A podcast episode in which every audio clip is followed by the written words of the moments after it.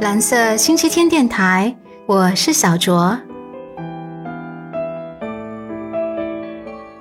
年华就在我们追逐梦想的日子中呢，悄悄逝去。想想我把我的青春寄献给了我的任性，而没有按部就班的去争权夺利啊，或者是穿梭于野草菌树之间，也算是个单纯的姑娘了。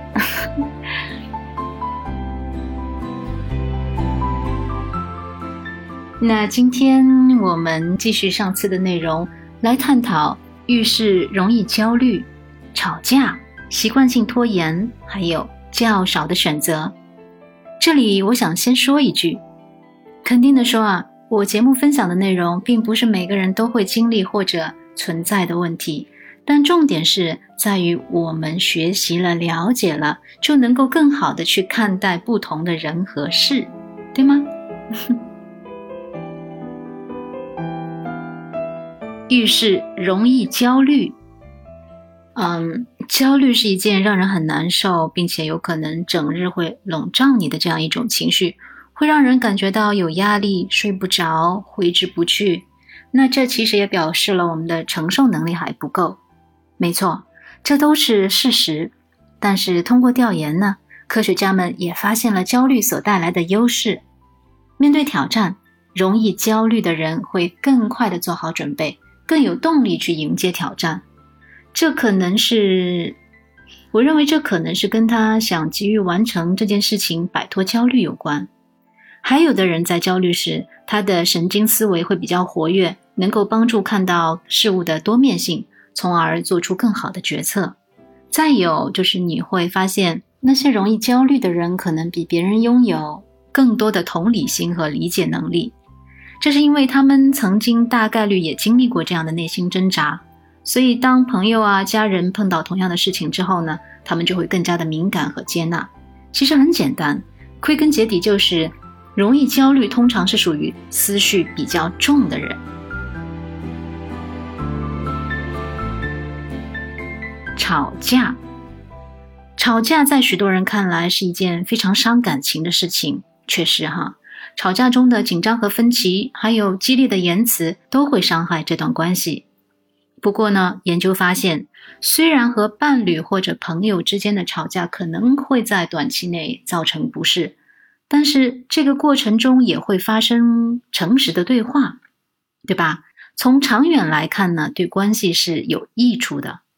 你看哈，当另一半自由的提出自己的失望和不满，当面表达自己的观点，增加对对方底线的了解，反而增进了对彼此的认知。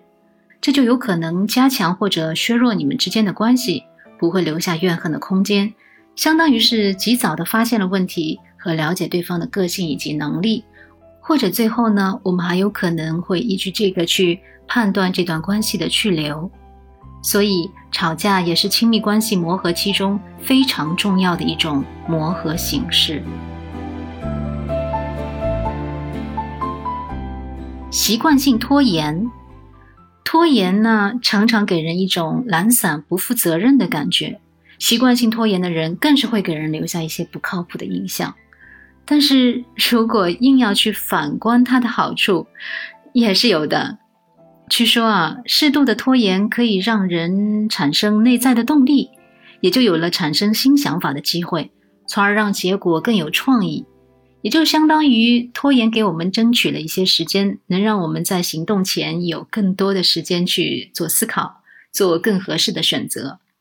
那就勉强，嗯，勉强就把它归于三思而后行吧。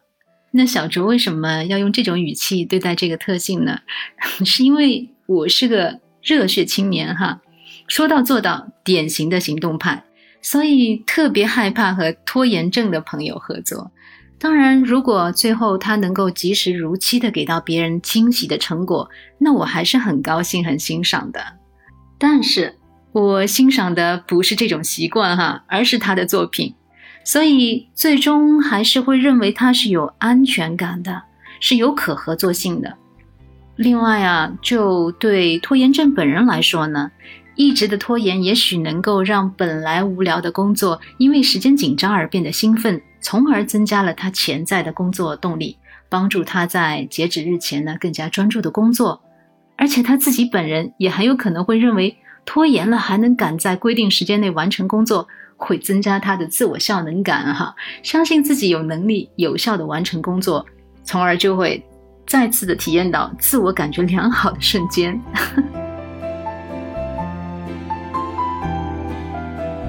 较少的选择，较少的选择呢，看似是一种个人能力资源不够的体现。但其实选择没那么多的人，反倒更容易快乐和幸福，你相信吗？好，因为有时候过多的选择会给我们造成巨大的一种认知负担，这就需要耗费我们更多的精力和脑力去计较和权衡。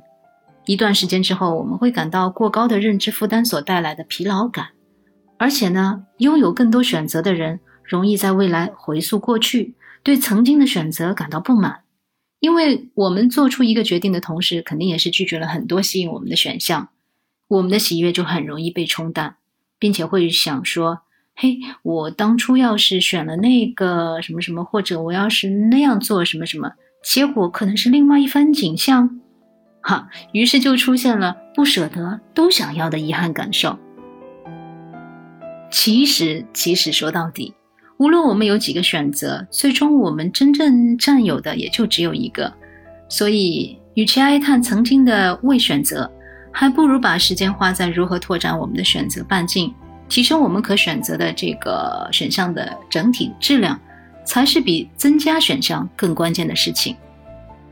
所幸呢，人生从不会给我出什么选择的难题，所以我通常是。御马骑马，御驴骑驴，就这么简单。好了，今天咱们暂且聊到这儿。如果喜欢小卓的节目，记得来留言区和我聊聊哦。那我们下一个蓝色星期天再见，么么哒。